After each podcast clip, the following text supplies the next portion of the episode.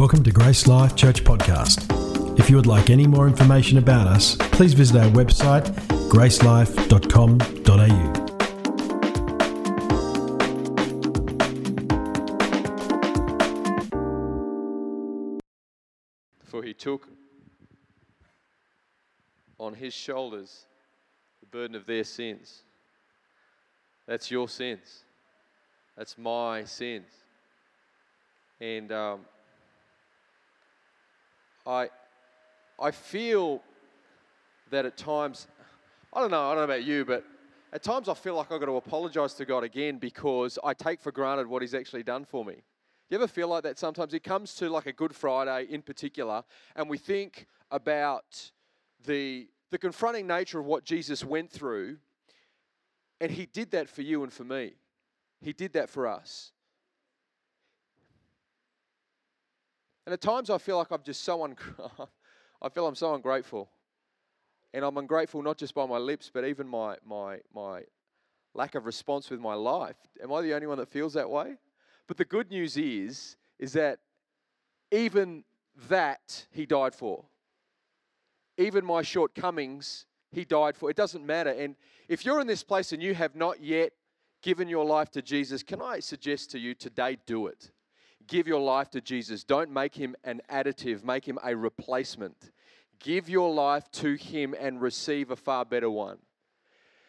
Uh, it's a shorter service today, and I'm going to share just a short devotion. We'll be finished, you know, by around about 10 o'clock. Stick around for some hot cross buns and some coffee and tea afterwards. Get to know someone. Maybe you haven't been to church before. Maybe it's been a long time. Maybe this isn't your home church. Just make yourself right at home and uh, we pray that today is a good opportunity for us to remember Jesus and what he has done for us. It's a, a wonderful video uh, just to intro what I'm talking about today this, this whole idea of the burden that he carried. And um, I want to read, if I can, just, just before Jesus was betrayed, there's an account. You can read it several times in the gospel. I'm going to take it from Mark's account at first. And Mark chapter 14 is where we're going to read. I'm going to read from two versions. Mark chapter 14. I want to go from verse 32 to 36. New Living Translations says this They went to the olive grove called Gethsemane. I've been to Gethsemane. Has anyone been to Gethsemane before? I've been there. Wow. Um, an amazing place just to be there and, and uh, consider it was a real place where Jesus really did, he suffered even in that place. And Jesus said in that place, Sit here while I go and pray. He's with his disciples. Verse 33 says, He took Peter, James, and John with him, and he became deeply troubled and distressed. Have you ever felt deeply troubled before? Maybe you're here and you feel deeply troubled. Have you felt distressed before? Yeah. Well, Jesus was in that place. He told them, My soul is crushed with grief to the point of death. Now, Jesus wasn't just some sort of drama queen, and it wasn't just distress. He was under significant distress. It says his soul was crushed with grief to the point of death. And he says, Stay here and keep watch with me. Verse 35 He went on a little bit farther and fell to the ground. He prayed that if it were possible, the awful hour awaiting him might pass him by. And this is what he prayed Abba, Father, dear Father, loving Father, the one I know that I'm deeply connected with. My Abba, Father, he cried out, everything is possible for you. Please take this cup of suffering away from me. Yet I want your will to be done, not mine.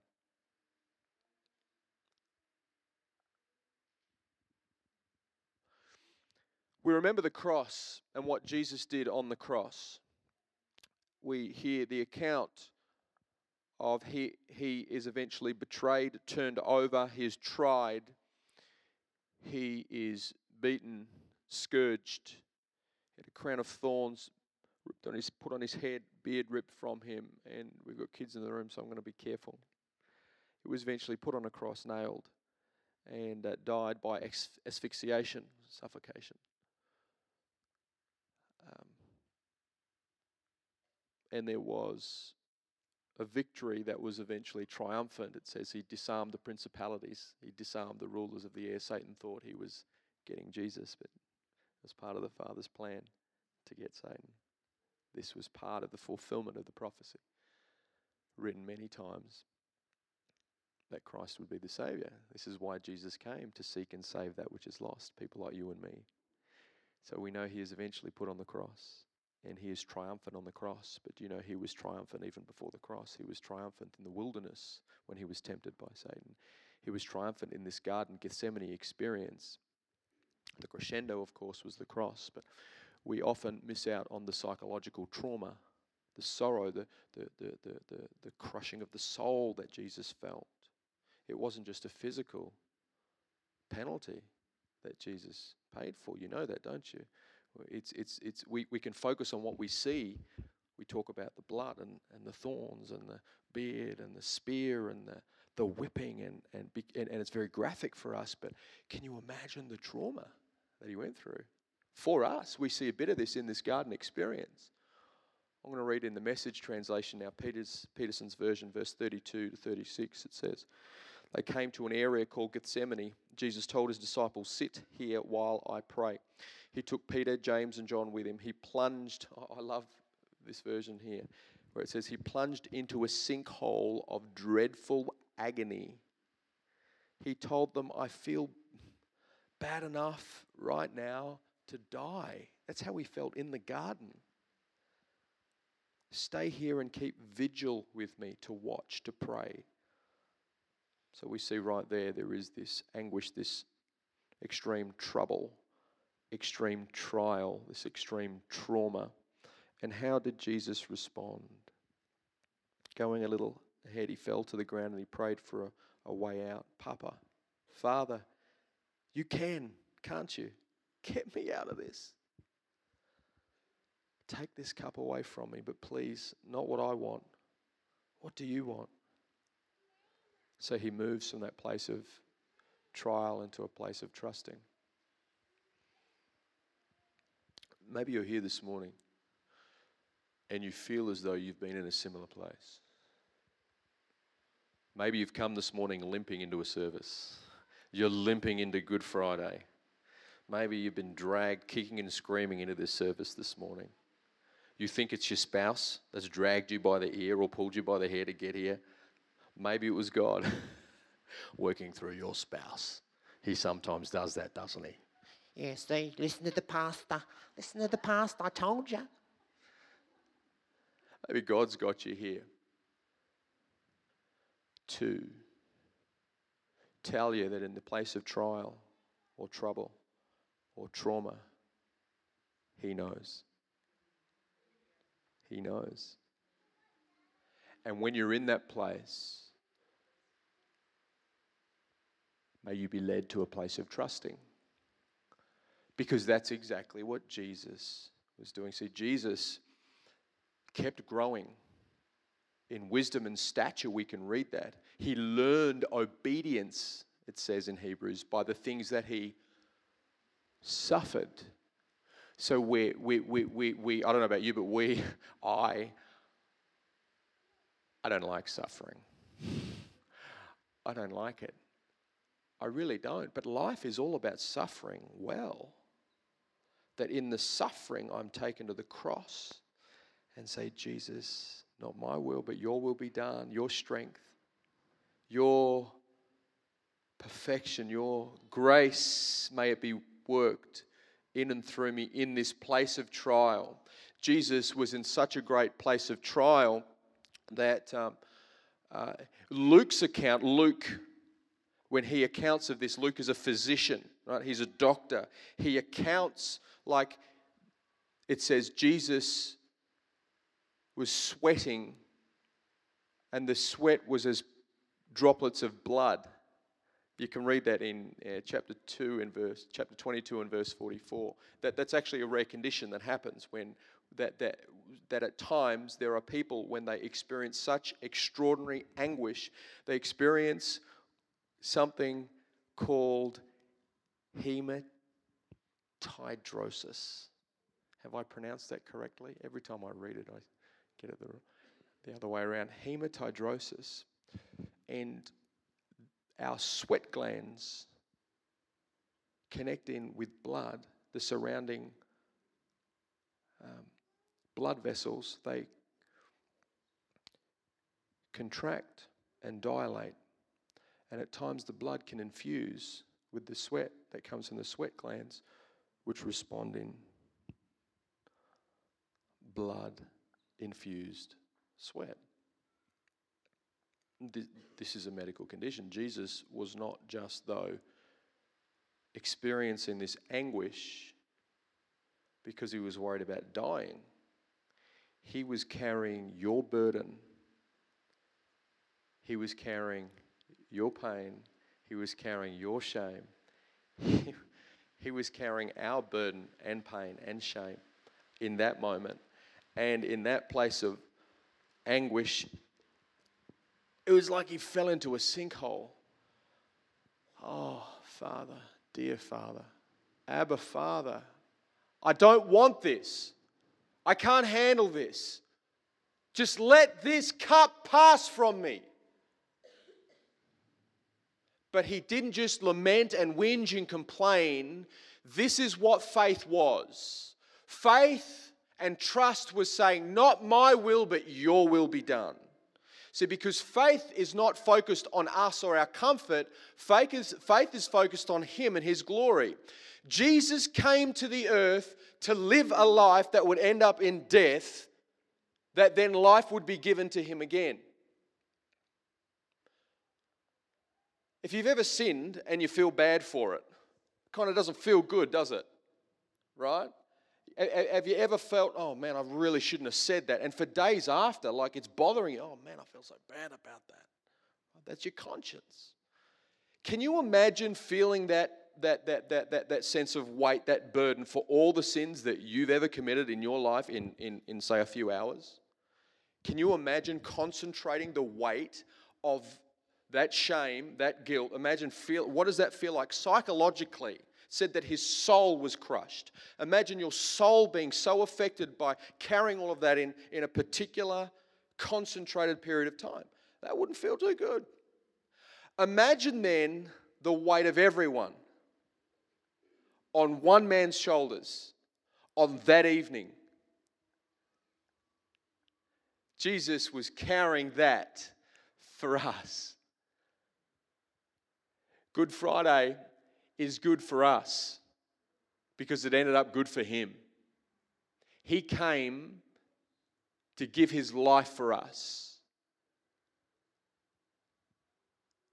That's why I call it Great Friday. Because I look back at what Jesus did for me, I so did not deserve that. I, I,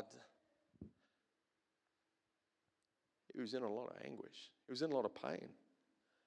And, and, and you can then read on, even his disciples couldn't wait up and pray with him. Like he, he, he, he he's out, he's, he's with his father, and he's saying, Please let this cup pass. Please. But not my will, but your will be done. He goes back and he checks out his mates, and they're catching Z's. They're asleep. These are his friends that he said, Just wait with me. Not even one hour. A few times he goes and he checks it out, and his friends are asleep. In, in his greatest hour of need, where are his friends? That doesn't help, does it? We then know that he, he's eventually led to a cross and he's, he's put to an open crucifixion, an execution, a very graphic situation here. Interesting that Jesus chose this point in human history to send his son to die. It could have been in a day like day. He didn't uh, like today. It, it, it, it could have been an electric chair. It, it, it could have been a clean execution. But no, this was a public humiliation for Jesus. And, and at times I just wonder why did it have to be so painful and so open and so shameful? Why did it have to be so bloody? Why did it have to be so? I wonder if this gives me some sort of indication of God's thoughts toward sin. Oh, it's just a little sin here, it's just a little white lie. It's just a few dollars I'll take. of it. One of those sins before a holy God is not a. But God took all of the sin, weighted it up on Jesus, and Jesus, the perfect sacrifice, the perfect lamb, unblemished and holy himself, offered himself. And then this, this amazing divine exchange took place. This is what it says in 2 Corinthians chapter 5 and verse 21. I love this.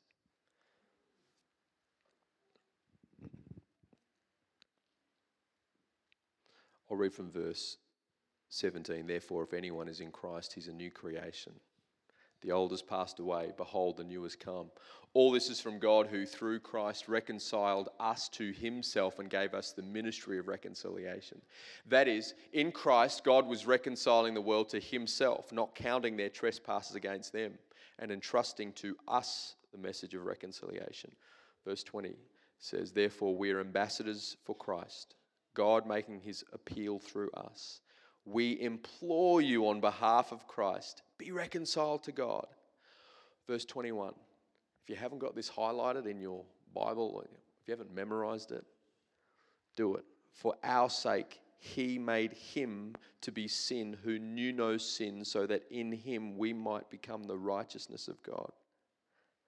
This is what we call the beautiful exchange, where Jesus, the perfect Lamb, was dying for us. He eventually paid the price that I should have paid. And what do I do to have to get that life of righteousness?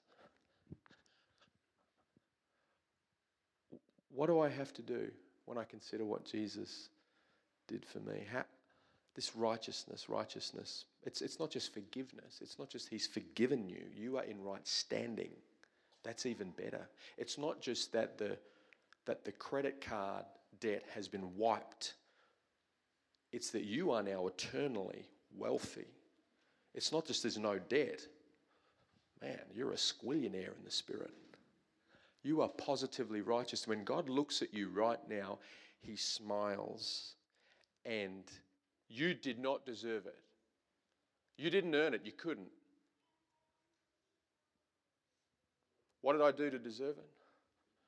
I said, Yes, thank you. I believe in you and what you've done for me. I give you my old life and I get yours. And that's grace. That's grace.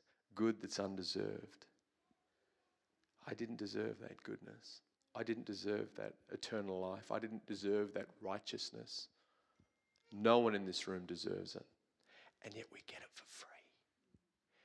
It's free for you, but it cost him everything.